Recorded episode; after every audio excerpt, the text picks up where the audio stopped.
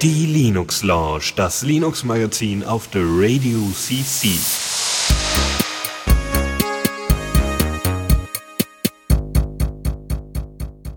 Einen wunderschönen guten Abend hier zur Linux Lounge an diesem Montag. Ähm, ich bin Dennis und wie ihr jetzt gleich hören werdet, ist Lukas auch dabei. Hallo. Guten Abend. Äh, ja, ähm, hast du in den letzten paar Tagen irgendetwas gehabt, äh, Linux-technisches, was dich bewegt hat, was dich mitgerissen hat, was ich weiß es nicht. Äh, jemand hat mir erzählt, dass er versucht hat, Manjaro zu installieren und das äh, nach dem ersten Update nicht mehr starten wollte. Nicht so geil. nee. ja. Äh, jemand hat, äh, ach ja, ich habe jemanden versucht zu helfen, der mit Ubuntu Probleme hat, das immer nach, nachdem er aus dem Vollbild von, hat, von einem YouTube-Player gekommen ist, äh, eingefroren ist. Auch nicht so toll. Mhm. Mm. Warum nur Probleme? Aber die kommunizieren sich ja auch am ehesten oder am besten. Ja, das stimmt. Ja, ich habe ich hab eine freudige und eine nicht so freudige Nachricht. Eine Person hatte sich, ähm, ein Kollege, ein Bekannter von mir hatte äh, gesagt, hey, ich also jemand sagte mir, ich sollte mich mal ein bisschen mit Programmieren beschäftigen. Und ich so, ja, und fragte mich dann, welche, also weil ich mich ja ein bisschen, bisschen, ganz bisschen damit auskenne, äh, was man denn da am besten machen sollte als Anfänger. Und ich so, ja, du hast die Auswahl zwischen zigtausenden Programmiersprachen, aber ich empfehle dir Python. ja, weil, ne, also mal eben Sachen zu automatisieren am eigenen Rechner, um so ein gewisses schnelles Erfolgserlebnis zu haben, ist, glaube ich, für so einen Einsteiger ganz gut. Und du kannst halt auch mit Python wunderbar Web-Applications und Kram machen. Und er dann, okay. Und hat sich dann, also wurde dann so angefixt, dass er noch am selben Abend, als wir uns getroffen haben, angefangen hat, dann äh, Learn Python the Hard Way, genau dieselbe Anleitung, die ich auch durchgemacht habe, anzufangen und damit arbeiten und dann äh, sich da einzuarbeiten. Ist sehr schön, sehr schön, sehr freudig. Und äh, er möchte mit einem Raspberry Pi noch ein paar Projekte machen und äh, da werde ich ihm demnächst noch helfen. Eine nicht so schöne Sache, genau dieselbe Person ähm, ist jetzt, also hat jetzt nicht so diese tiefe Verbindung zu Diaspora, aber der, äh, die, ähm, der Pod von ähm, der Person ist leider down gegangen ohne Vorabmeldungen und Co. und so weiter. Heißt also, die ganzen Daten, die dann da drauf lagen, waren halt weg. Ja, also der kam auch nicht wieder hoch, also es war irgendwie kein, kein äh, Update oder so, was fehlgelaufen ist oder so, sondern es war einfach platt. Und das war natürlich sehr, sehr schade, dass da einfach so ein Pot untergegangen ist. Und es gab auch irgendwie, also finde ich, es gibt da auch wirklich keine, äh, keine bisherige Lösung wie man das am besten umgeht. Natürlich, indem man seinen Podman kennenlernt, aber wenn man jetzt irgendwie Neuling sagt, ah, nimm dir mal irgendeinen Pod, so ungefähr, könnte das durchaus Problem werden. Äh, also ist es problematisch, weil natürlich auch kleinere Pods dann vielleicht das nicht finanzieren können oder die Last nicht tragen können. Also das heißt, das Erlebnis von Diaspora, ähnlich bei Jabber-Accounts äh, oder Jabber-Servern, ist dann nicht so toll, je nachdem, wie gut dein Podman ist. Und das ist, das müsste man vielleicht noch mal ein bisschen äh, Hinterkopf behalten. Ja. Aber dazu vielleicht später noch ein bisschen mehr. Gut. Ja, mir ist noch was Positives. Ja, bitte, sehr rein. gerne. Ja. Und zwar nächste Woche bringe ich neuen äh, Erstis äh, bei uns an der Uni äh, bei, wie man die Kommandozeile benutzt. Yes, yeah! War nicht auf Linux, aber auf äh, FreeBSD. Na, immerhin. Wenigstens, obwohl FreeBSD, ja doch, ist auch safe. Gut. Okay. Das ist halt das äh, Betriebssystem, was hier auf unseren Rechnern in der Uni läuft. Ähm, so, also so Arbeitsrechnern, also nicht, nicht äh, irgendwie. Äh, konkretisiert also in den Rechnerräumen der Informatik, ah, nicht in der ganzen Uni. Das wäre auch zu schön gewesen, um wahr zu sein. okay. Gut, dann würde ich mal sagen, fangen wir mal mit der ersten Rubrik an. Neues aus dem Repo. Und da haben wir natürlich die neue, der neue Linux-Kernel 4.5. Genau, ähm, überraschend doch einiges Interessantes dabei. Äh, zum einen neue Radeon-Treiber, also für ARTI-Grafikkarten, äh, der jetzt irgendwie noch besser funktioniert, weil er die schnelleren Betriebsmodi, also die schnellsten, äh, also die schnellsten Betriebsmodi, die die meiste 3D-Performance bringen, aber auch halt, äh, also leist, äh, stromkostenmäßig nicht so gut sind, äh, werden jetzt unterstützt. Ähm, man kann RM-RF auf einem EFI-System ausführen, ohne dass man die Hardware zerstört. Das ist doch gut. Hey, schön. Obwohl das ja nicht an Linux selber lag, sondern an Also rm-rf äh, slash. Ja, ja, genau. Ähm, ja, und das Problem ist halt, dass äh, da halt äh, Dateien auch im da äh, Dateisystem sind, die äh, die EFI-Variablen halten und wenn die gelöscht werden, werden die halt auch in Hardware verändert. Ja, genau. Ähm, was haben wir noch? Äh, interessante Sache, der beim Wechsel von der Internetverbindung, also von äh, LAN zu WLAN oder so, äh, werden Programme schneller be- benachrichtigt, dass das passiert. Oh, gut. sehr gut. Theoretisch müsste das jetzt, äh, also sagen, sagen Sie im Heise-Artikel auch, müsste das dazu führen, dass Streams nicht abbrechen. Da, ja, das habe ich tatsächlich, also müsste ich mit dem neuen Kernel ausprobieren, aber auch auf keinem anderen Betriebssystem habe ich gesehen, dass das problemlos läuft. Denn das Problem dabei ist, äh, dass du in der Regel eine andere IP-Adresse hast äh, in den Mhm. verschiedenen Netzwerken. Und äh, da ist es dann schwer bis unmöglich, äh, die Verbindung aufrechtzuerhalten. Von daher, Ja, es Äh, gibt aber ja noch so einen anderen Standard, so Multichannel, äh, ich, ich weiß es leider nicht mehr. Es ging Ja. irgendwie darum, dass man eben nicht nur eine Verbindung haben kann, sondern parallel laufende Internetverbindungen, die aber äh, explizit dich identifizieren und dementsprechend, Ja. selbst wenn du eine neue Internetverbindung aufhast, also mit Cookies kann man ja sowas vielleicht sicherlich noch irgendwie hinnehmen. ja, das könnte aber es gibt gehen. noch andere Multi- Multi-Channel-Streaming oder so, Also- Multistream. Ich würde sagen, sowas muss die äh, Software dann explizit unterstützen. Es wird natürlich, glaube ich, schöner mit IPv6, weil dann kannst du zumindest theoretisch eine Adresse über LAN und WLAN haben, meine ich. Weil jedenfalls sowas sollte dann besser gehen, Okay. soweit ich IPv6 verstehe. Vielleicht aber auch, das ist total falsch. Egal. Äh, was haben wir noch? Dateien werden schneller kopiert, das ist schön. Ähm, Support für ganz, ganz viele neue Hardware anscheinend. Äh, zum Beispiel den Xbox One Controller Wuhu! und äh, Chips von, also WLAN-Chips von Intel. Yeah. Äh, und toll ist auch, dass der Kernel jetzt direkt auf dem Raspberry Pi 2 startet, ohne an, angepasst werden zu müssen. Ähm, bringt halt auch dementsprechend die 3D-Treiber direkt dafür mit. Wow, das ist ziemlich cooler Scheiß. Also, Ja. es hat sich diesmal echt gelohnt, das rauszukramen. Danke sehr. ja. Ähm, ich habe nur so ein kleines Ding, weil es sind tatsächlich so die letzten paar Tage nicht so wirklich unfassbar viele neue Sachen da äh, zugekommen. Äh, Plank ist veröffentlicht worden. Das ist ein kleines Stock. Ähm, sehr leichtgewichtig, sehr ressourcenschonend und ähm, sehr beliebt auch inzwischen. Und äh, das ist jetzt in einer 0.11er Version erschienen und unterstützt jetzt Docklets. Also sowas wie einzelne, ähm, also die, die haben, das sind Einheiten, sagen wir mal, die eigene Funktionalität haben, wie zum Beispiel eine Uhr oder äh, ähm, ein Minikalender oder sowas. So, das sind Docklets und das unterstützen die jetzt, was ganz nett ist. Ja, sie werden wahrscheinlich mit ein paar Standard-Docklets irgendwie mitgeschippt und den Rest könnt ihr dann selber basteln. Und was noch dazu gekommen ist, ist der GTK Plus 3 Support und ähm, das ist natürlich vor allem für die GNOME-User irgendwie interessant. Äh, ich weiß gar nicht, wo, wo eigentlich äh, Unity irgendwie rumhängt. Sind die eigentlich immer noch GTK 2 oder sind die inzwischen auf GTK 3 up geupdatet? Ich, ich erinnere mich, dass sie im Letz-, in einem der letzten Ubuntu-Updates auf GTK 3 gewechselt sind. Da Okay. gab's ein Ubuntu-Release, wo das äh, zentrales Thema war. Okay, also wenn ihr das Unity-Dock nicht verwenden wollt, könnt ihr vielleicht euch Docklets angucken oder das ergänzend. Warum auch immer. Also ich habe tatsächlich kein Fable für Docks. Ich finde das ziemlich unnötig und ich finde das ganz gut, dass es bei ähm, GNOME richtig schön versteckt ist oder nur da, wo es wirklich nötig ist. Nicht dauernd im Bild rumtingelt und so. Aber wer da Bock drauf hat, kann sich das natürlich gerne mal installieren und ausprobieren und dadurch, dass es leichtgewichtig ist, auch für Xubuntu und Co. durchaus geeignet. Geschmackssache. Eindeutig, wie alle Betriebssysteme oder alle Distros oder alle Desktop-Environments. Gut, dann gehen wir mal zum nächsten. Newsflash. Und da haben wir endlich mal so einen kleinen Markenstreit beigelegt.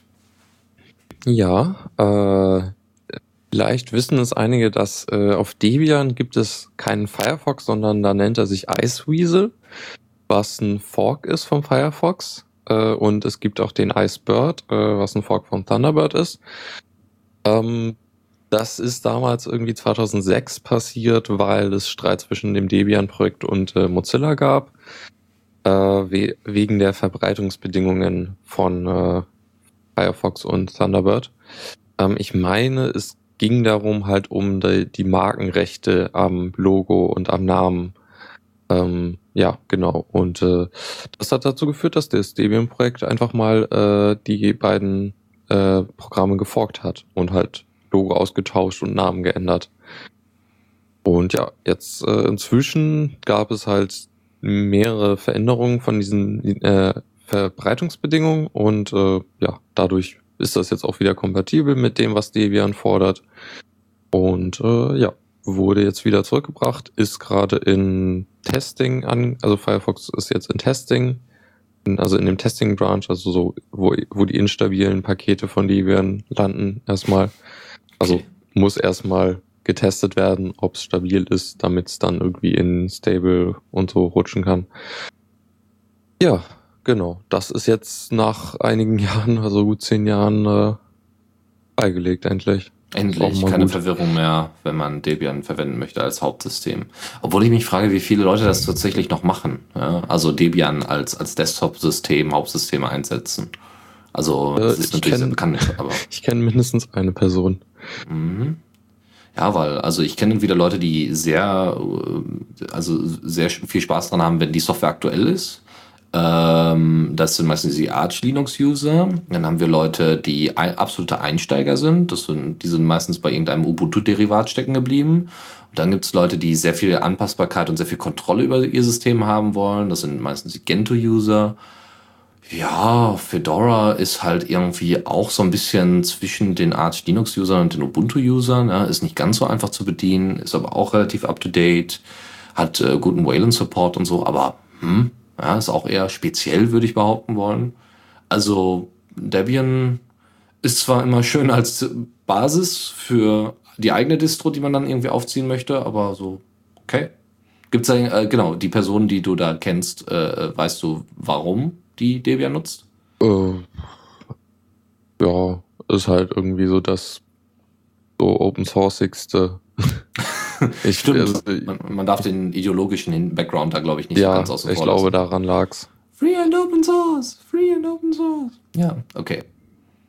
Ja, wunderbar. Gut, kommen wir ein bisschen zu Sicherheitslecks, nämlich den Drown-Angriff der SSL-Verbindungen Genau, das kann. war ja vor zwei Wochen äh, die Sache, dass äh, wir eine News gekriegt haben, dass das äh, OpenSSL-Projekt äh, angekündigt hat, also während wir gesendet haben, glaube ich, dass sie am Tag danach äh, ja einen großen großen Fix rausbringen von einer ziemlich schlimmen Lücke. Und das ist jetzt der Drown-Angriff. Äh, Drown steht in dem Fall äh, für Decrypt Decrypting RSA with Obsolete and Weakened Encryption.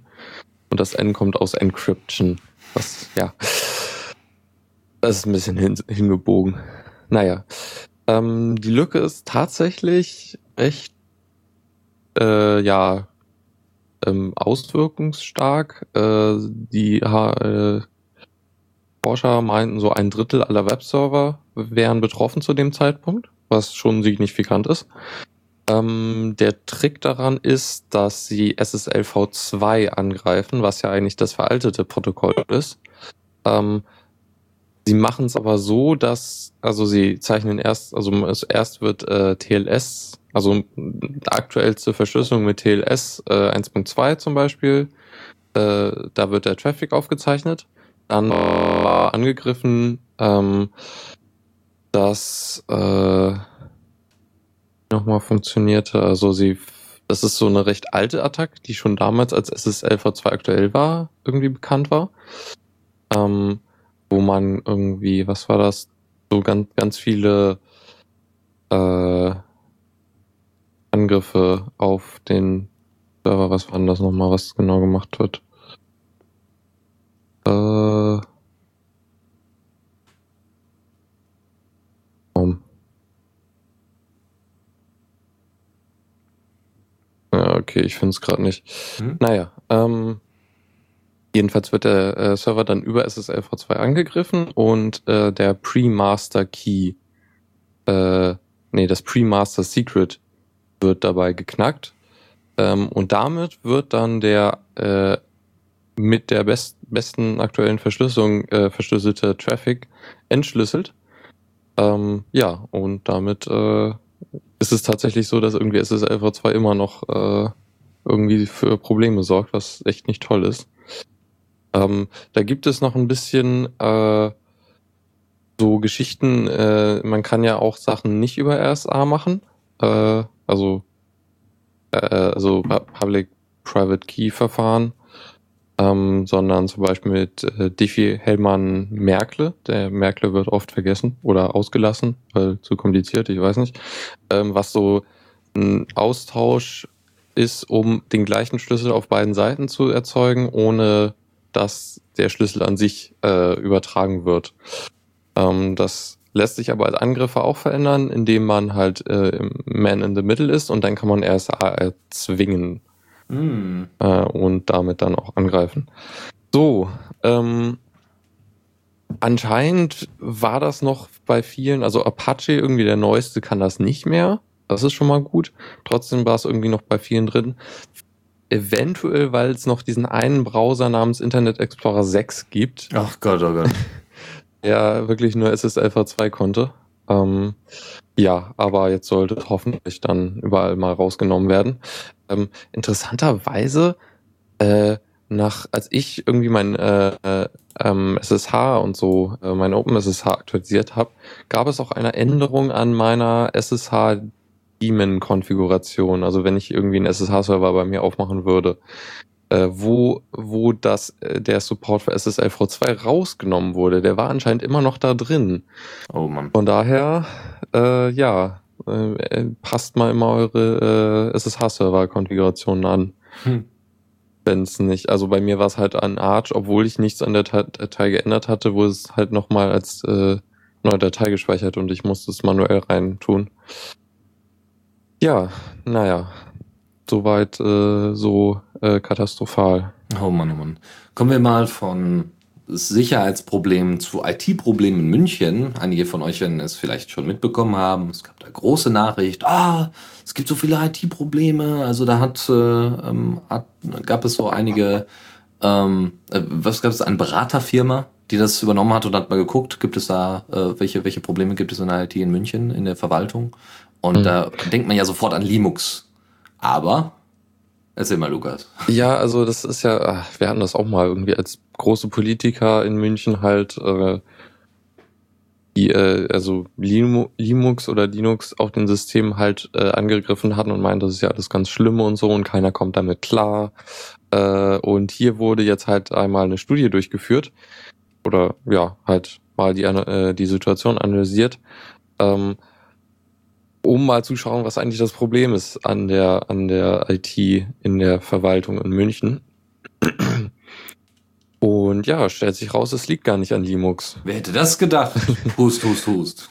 ja, ähm, es ist irgendwie ein bisschen komplexer. Also es primär bringen sie es so halt zusammen auf, dass die Umstrukturierung, die irgendwie 2012 angefangen wurde, da wollten sie irgendwie das in drei, drei Häuser aufteilen und so, dass das sehr stark unterschätzt wurde. So auch, auch die, der Aufwand von irgendwie Wechsel, äh, also in, im Bereich des Linux-Projekts, äh, dass da alles sehr schlecht geplant wurde und dadurch, äh, ja, das alles, also teilweise sehr veraltete Software irgendwie im Einsatz war, Hardware irgendwie äh, verwertet wurde, irgendwie ähm, teilweise dann irgendwie noch einzelne Windows-Rechner für bestimmte Applikationen rumstanden und solche Geschichten.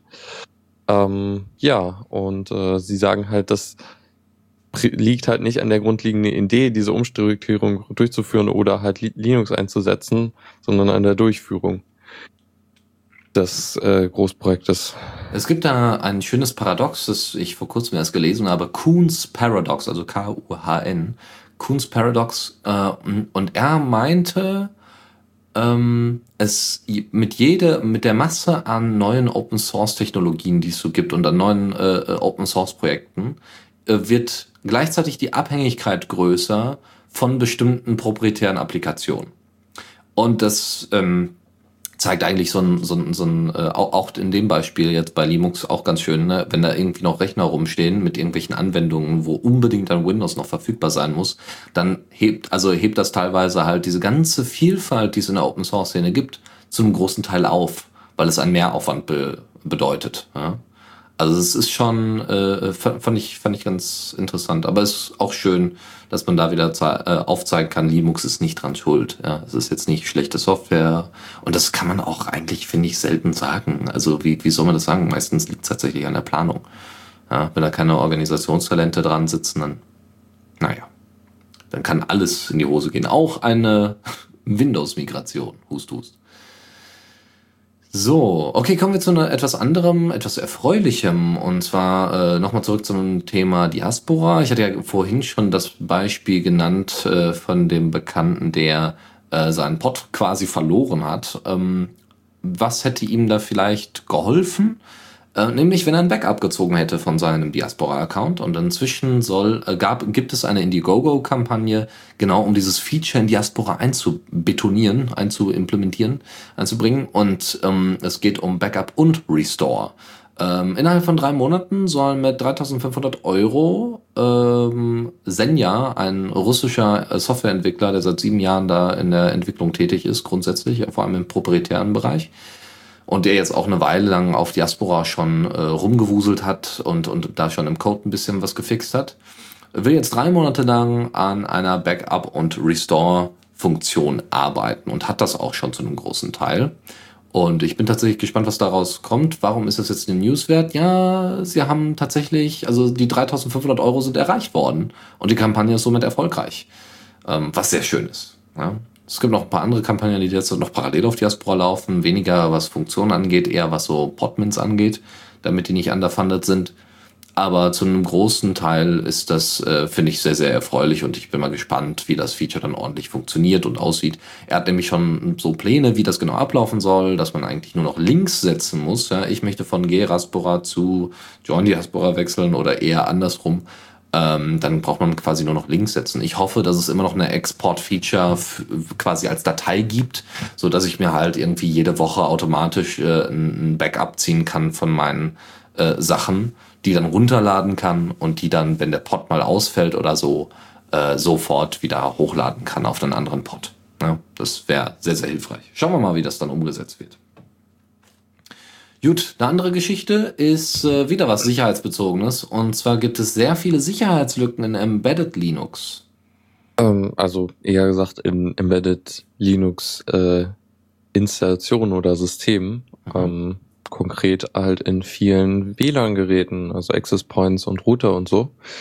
Äh, das hat eine Studie rausgefunden. Äh, keine Ahnung, wer die gemacht, aber gut. Also Sicherheitsforscher TM äh, Schön. Der US-Forscher. Um mm, haben herausgefunden. XX, ja. ja, äh, und zwar haben sie 9496 Geräte untersucht äh, und herausgefunden, dass fast 10% davon angreifbar sind. Äh, ja, und viele von den angreifbaren Geräten sind halt WLAN-Geräte. Ähm, äh, zu großen Teil haben sie bekannte Exploits aus äh, Metasploit benutzt, was so ein Exploit Framework Kit ist, glaube ich.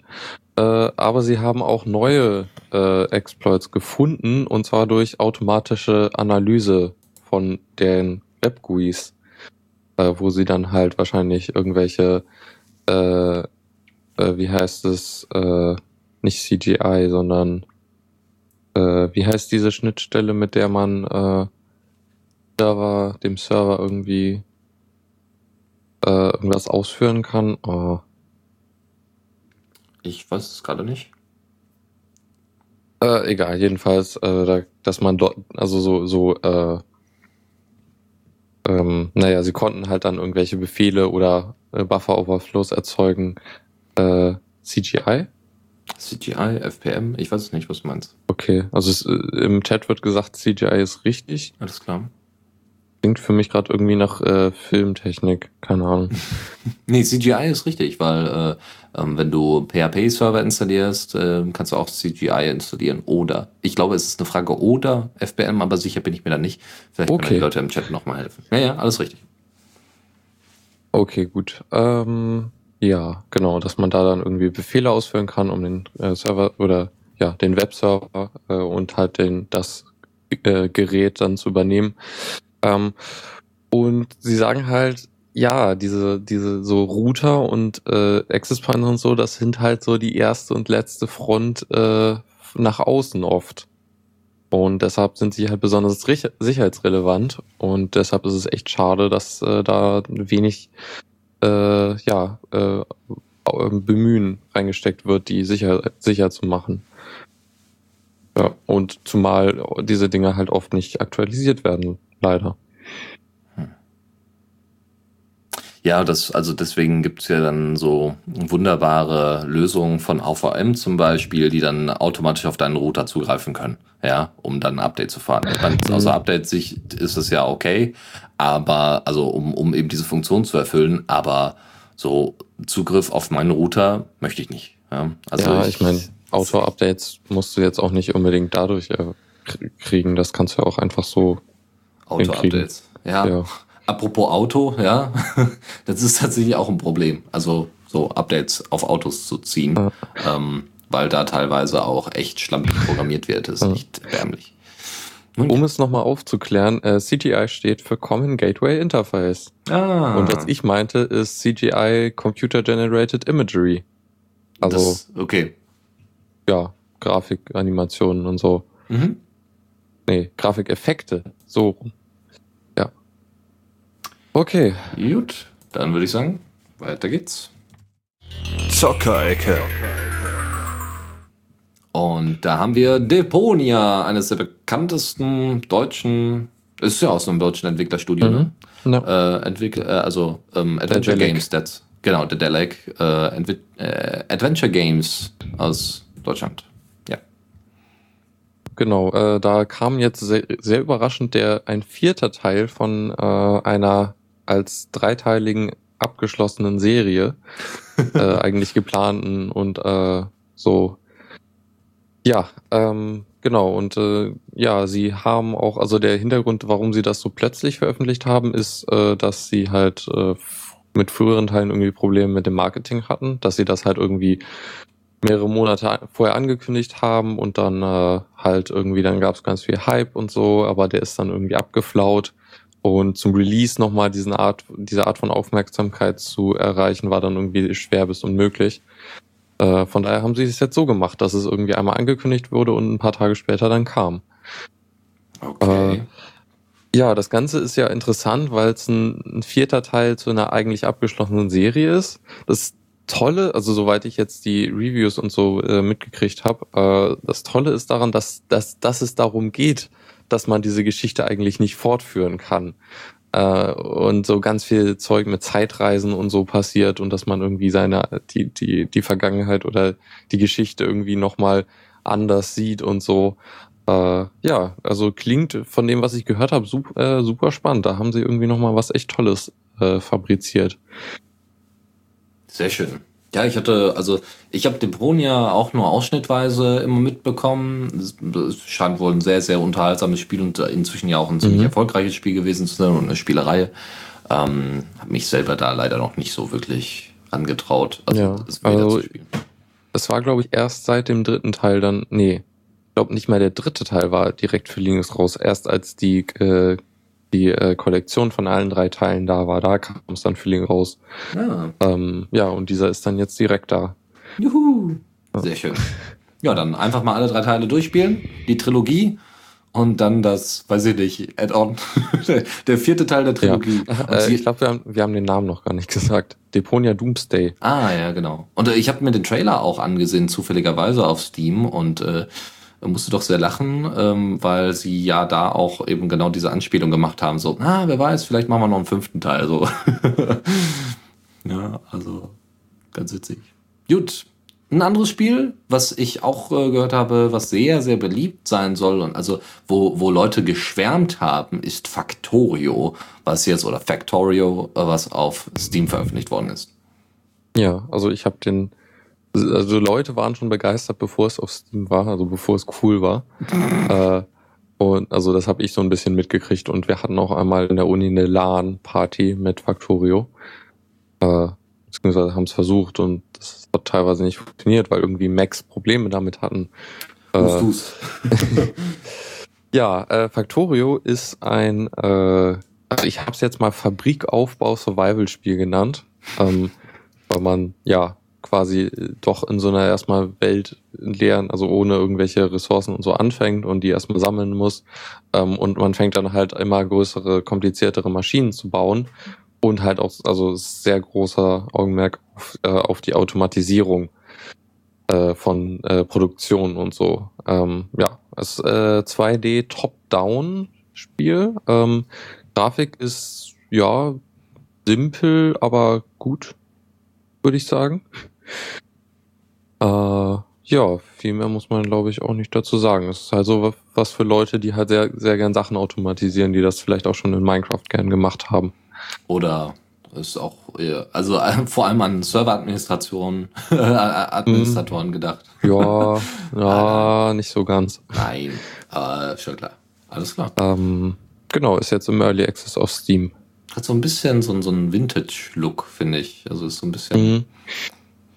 Ähm, erinnert so ein bisschen an Anfang 90er Jahre Games, so erstes Open, also oder Mitte 90er Jahre. So richtig schön pixelig. Nun gut. Andere Geschichte, auch alte Spiele, aber ähm, doch nicht so, äh, obwohl doch 15 Jahre ist das jetzt her, seit Serious Sam rauskam und quasi zum Jubiläum äh, wird die Serious Engine, ähm, die damals äh, ähm, Serious Sam First äh, und Second Accounter, ähm, womit die gebaut worden ist, wird jetzt unter GPL V2 released was ziemlich cool ist von Crow Team, dem Entwicklerstudio von Serious Sam. Und ähm, beziehungsweise einer der Hauptentwickler, der damals die Engine gebaut hat, hat halt gesagt, ja, also ne, 15 Jahre und so. Und er sieht halt, er findet halt schade, wenn jetzt einfach die alte Engine irgendwo verstaubt. Und er würde, er fände es ganz schön, wenn da irgendwie noch ein bisschen was mitgemacht wird oder andere Leute da irgendwie Spaß mit haben. Also was ganz klar ist, eben dadurch, dass es halt auch schon, naja, 15 Jahre alt ist, womit die ersten beiden Spiele entwickelt worden sind, äh, ist, bringt das jetzt nicht die super Grafik. Aber der Code, äh, Code ist wohl gut dokumentiert und ähm, man, es ist soweit alles dabei, also Editor und Co., um ein eigenes Spiel zu bauen. Also wer da irgendwie Bock hat oder irgendwie an alte Add-ons äh, vielleicht wieder neu aufziehen möchte, verbessern möchte oder sie jetzt eben halt äh, direkt mit dem alten Spiel verknüpfen möchte, kann das in der Form mit dieser Engine tun. Aber GPLv 2 mhm. finde ich schon. Also, das ist mutig, aber ich, ich freue mich immer, wenn es dann ausgerechnet eine äh, Free Software äh, mein, ist das nicht auch mit Doom? War das Doom? Ich glaube, mit Doom ist das auch passiert oder auch so im ähnlichen anderen alten Spiel, mhm. die das komplett freigegeben haben, auch in einer freien Lizenz. Ja, das ist ziemlich cool. Also ich hoffe, dass es natürlich, also frage mich eigentlich, da, warum ist, ist Scum eigentlich jemals veröffentlicht worden? Die Scum äh, Engine? Äh, nee, ne? Nicht, dass ich wüsste. Es gibt halt den Emulator, der sehr gut ist. Ja, ja, gut, klar. Ja. Aber das wäre natürlich auch nochmal cool, ne? So alte Pixel-Games selber bauen mit der Scum-Engine. Ja, so, ähm, wer sie nicht kennt, das ist quasi das, was ähm, Monkey Island angetrieben hat, ähm, oder womit Monkey Island entwickelt worden ist, oder ähm, Indiana Jones Fate of Atlantis, also womit Loom, genau, Loom auch noch. Ja, ganz, ganz viele. Zack McCracken und, und, und. Gut, kommen wir aus der Gaming-Ecke in zum Kommando der Woche. Und da hast du einen Tipp, wie man seinen eigenen WLAN-Hotspot unter Arch einrichtet. Ja, äh, ich hatte irgendwann mal das Problem, dass ich in der Uni war und ein Gerät dabei hatte, was äh, kein äh, WPA2 Enterprise konnte.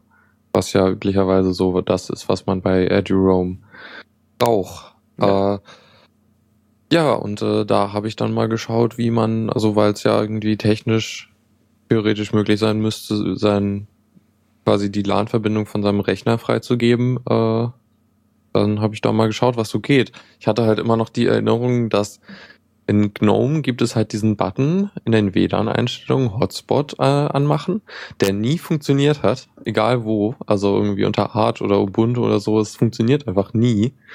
Äh, aber es gibt dieses, äh, ja, es gibt ein paar äh, Tools, mit denen man das äh, auf der Kommandozeile machen kann. Und es gibt das tolle Skript äh, create-ap, was man im AOR finden kann, äh, was das Ganze automatisiert. Cool. Das Erstellen eines WLAN-Hotspots. Äh, wo man dann einfach nur noch sagen muss, so soll es heißen. Dieses, äh, das ist das Netzwerkinterface, was du benutzen sollst. Das ist das LAN-Interface, was du benutzen sollst. Das ist das Passwort und äh, das war's. Sehr schön. Ja, das äh, hat mich dann echt, hat, war sehr praktisch. Alles klar. Dann kommen wir zu den Tipps und Tricks. Und da äh, gibt es eigentlich Offensichtlichkeiten, die wir einfach mal mit einbauen. äh, oh, ich bin schon dran.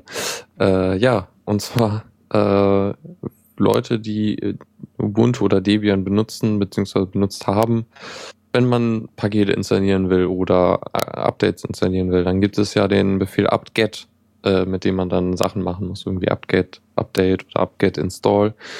Ähm, was ja, hm, äh, ja, also dieses apt minus, äh, da gibt's ja noch ein paar andere Kommandos wie apt-cache zum Beispiel. Ähm, und äh, da gibt es anscheinend schon seit Ubuntu 14.04 beziehungsweise seit Debian 8 äh, die Möglichkeit, einfach nur apt zu benutzen, um die üblichen Befehle, die man so braucht, zu aufzurufen. Also irgendwie alles, was apt-get kann und alles, was apt-cache kann, äh, kann man einfach nur noch mit apt äh, benutzen. Ja, und das äh, ist, denke ich mal, praktisch, wenn man einfach mal schneller irgendwie, dann braucht man nur noch eine Autocompletion. Ich fand das immer so nervig, dass man irgendwie apt an, äh, oder mit A, A, AP anfängt, dann Tab drückt, äh, dann kommt der Bindestrich noch dazu und dann muss äh, irgendwie Get dazu schreiben und dann, äh, dann ist es irgendwie erst da. Ja, das äh, vereinfacht die ganze Sache. Mhm. Sehr schön. Ja, wo doch mal Zeit. Ja. Aber es sind halt so die Kleinigkeiten. So, kommen wir noch zu den letzten Sachen, die wir noch in der, in der Tipps- und Trickskiste und in der heutigen äh, Sendung noch ansprechen. Und zwar das Key Web. Das ist ein Webinterface für, also quasi so eine Art KeyPass Web Client, den man verwenden kann, der mit Node.js in Node.js geschrieben worden ist äh, unter MIT-License und den kann man aber auch als lokalen Client verwenden. Also wenn ihr zum Beispiel in einem internen Netzwerk seid und da regelmäßig irgendwie Passwörter austauscht, in welcher Form auch immer, ist das vielleicht eine Möglichkeit. Ja, könnt dann auch extra Zugänge setzen, ist natürlich klar. Alles äh, verschlüsselt und Co. Aber wer weiß. Also vielleicht gibt es ja für irgendjemand tats tatsächlich einen Anwendungsfall für so etwas. Ähm, ansonsten gibt es noch äh, die ähm, das, das Tool Silk Guardian, was ich ziemlich cool fand. Wir hatten ja schon mal über USB Kill gesprochen, wo ihr, ich glaube, wenn ein USB äh, Stick angedockt wird, dann wird der quasi, wird der Rechner, glaube ich, runtergefahren. Das Ding ist quasi genau sowas, nur irgendwie noch mal ein bisschen erweitert oder eine Fork davon oder hat eine ein bisschen andere Idee davon, andere Umsetzung von Nate Brune, der das entwickelt hat.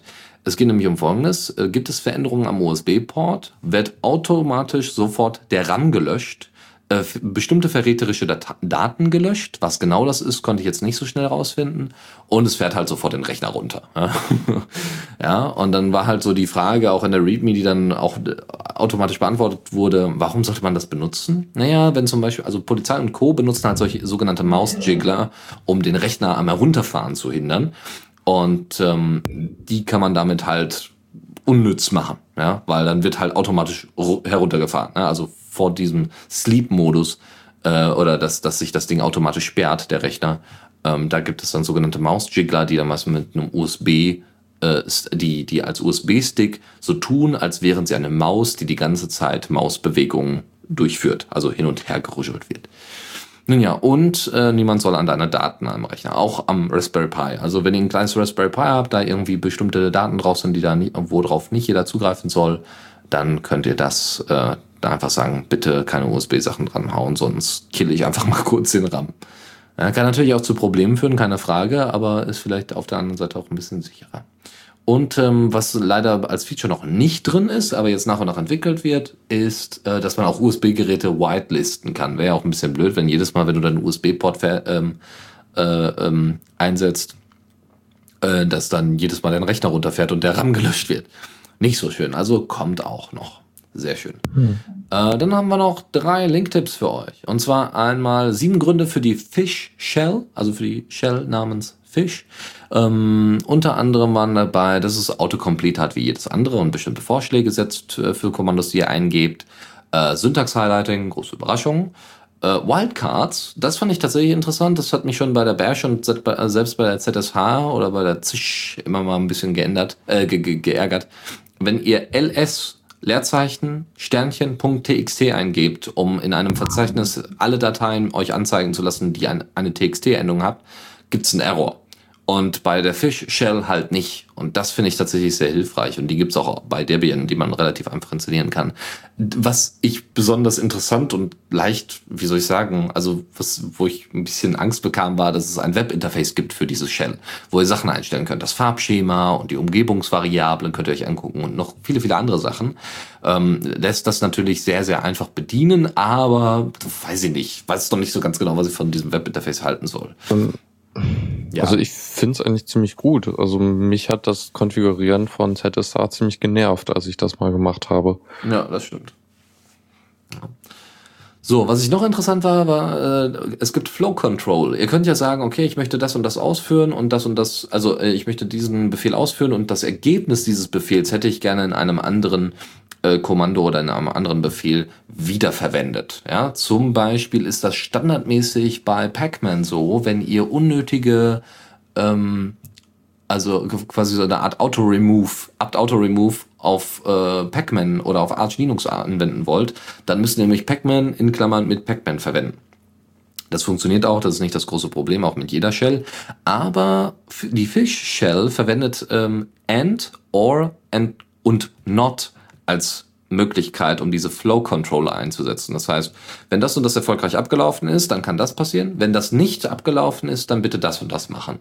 Äh, und das ist natürlich nicht schlecht. Ja? Das ist äh, eine, eine ziemlich coole, coole Geschichte, ähm, dass man das auch noch lesen kann, was dann damit passiert, wenn ihr jetzt mit und und oder und dem Und-Zeichen nicht klarkommt.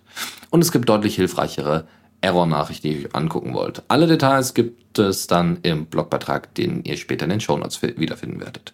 Zwei Link-Tipps noch. Ein Link-Tipp noch zu einer Übersicht äh, von äh, cf.com, wo es grundsätzlich um Apps geht, die für die Arbeit sind, also fürs Office. Wenn ihr Linux also am als Arbeitsrechner verwenden wollt oder als Arbeitsbetriebssystem, dann gibt es da sicherlich einige Büro-Apps, die für euch in irgendeiner Form interessant sein könnten. Und der letzte Link-Tipp ist, naja, jetzt vielleicht nicht für jeden interessant, aber ich fand es ganz schön. Die Deutsche Bahn hat vor kurzem ein Open Data Portal gestartet, beziehungsweise hat vor kurzem dann auch wirklich Fahrpläne und Co. damit reingepackt, was wirklich interessante Daten sind und die sind unter Creative Commons, nicht unter Deutschland-Lizenz oder so, die meisten sind unter Creative Commons-Lizenz. Und wenn ihr Statistik mögt und da irgendwie Bock drauf habt, mit, den, mit diesen offenen Daten irgendwas raus, also irgendwas anzufangen, dann könnt ihr euch mal diese Anleitung zu R, R ist ein Statistiktool, Open Source Statistiktool, äh, könnt ihr euch diese Anleitung zu R und den äh, DB Open Data Programm mal anschauen und wie man denn das Beste aus diesen offenen Daten rausholen kann schaut es euch mal an und wenn ihr irgendwas damit gemacht habt, schickt uns gerne mal eine Mail oder so, weil äh, ich persönlich finde es auch hochinteressant und finde das auch sehr, sehr cool, dass die Deutsche Bahn inzwischen endlich auf die Idee gekommen ist, um Data zu betreiben. Ne? Also Applaus, Applaus für die Deutsche Bahn. Mhm. Macht man ja selten. Ja, damit sind wir durch. Ja, also auch seelisch. Irgendwie äh, heute eine sehr kurze Sendung. Ich bin ein bisschen überrascht. Ja, war ja auch thematisch nicht so viel da. Nö, war nicht so beigefüllt. Genau, wenn ihr irgendwie Themen habt, wisst ihr natürlich, an wen ihr das schicken sollt. Entweder an Lukas mit C at the Radio CC oder Dennis at the Radio CC oder einfach Kommentar at the Radio CC. Es wird dann schon den richtigen treffen.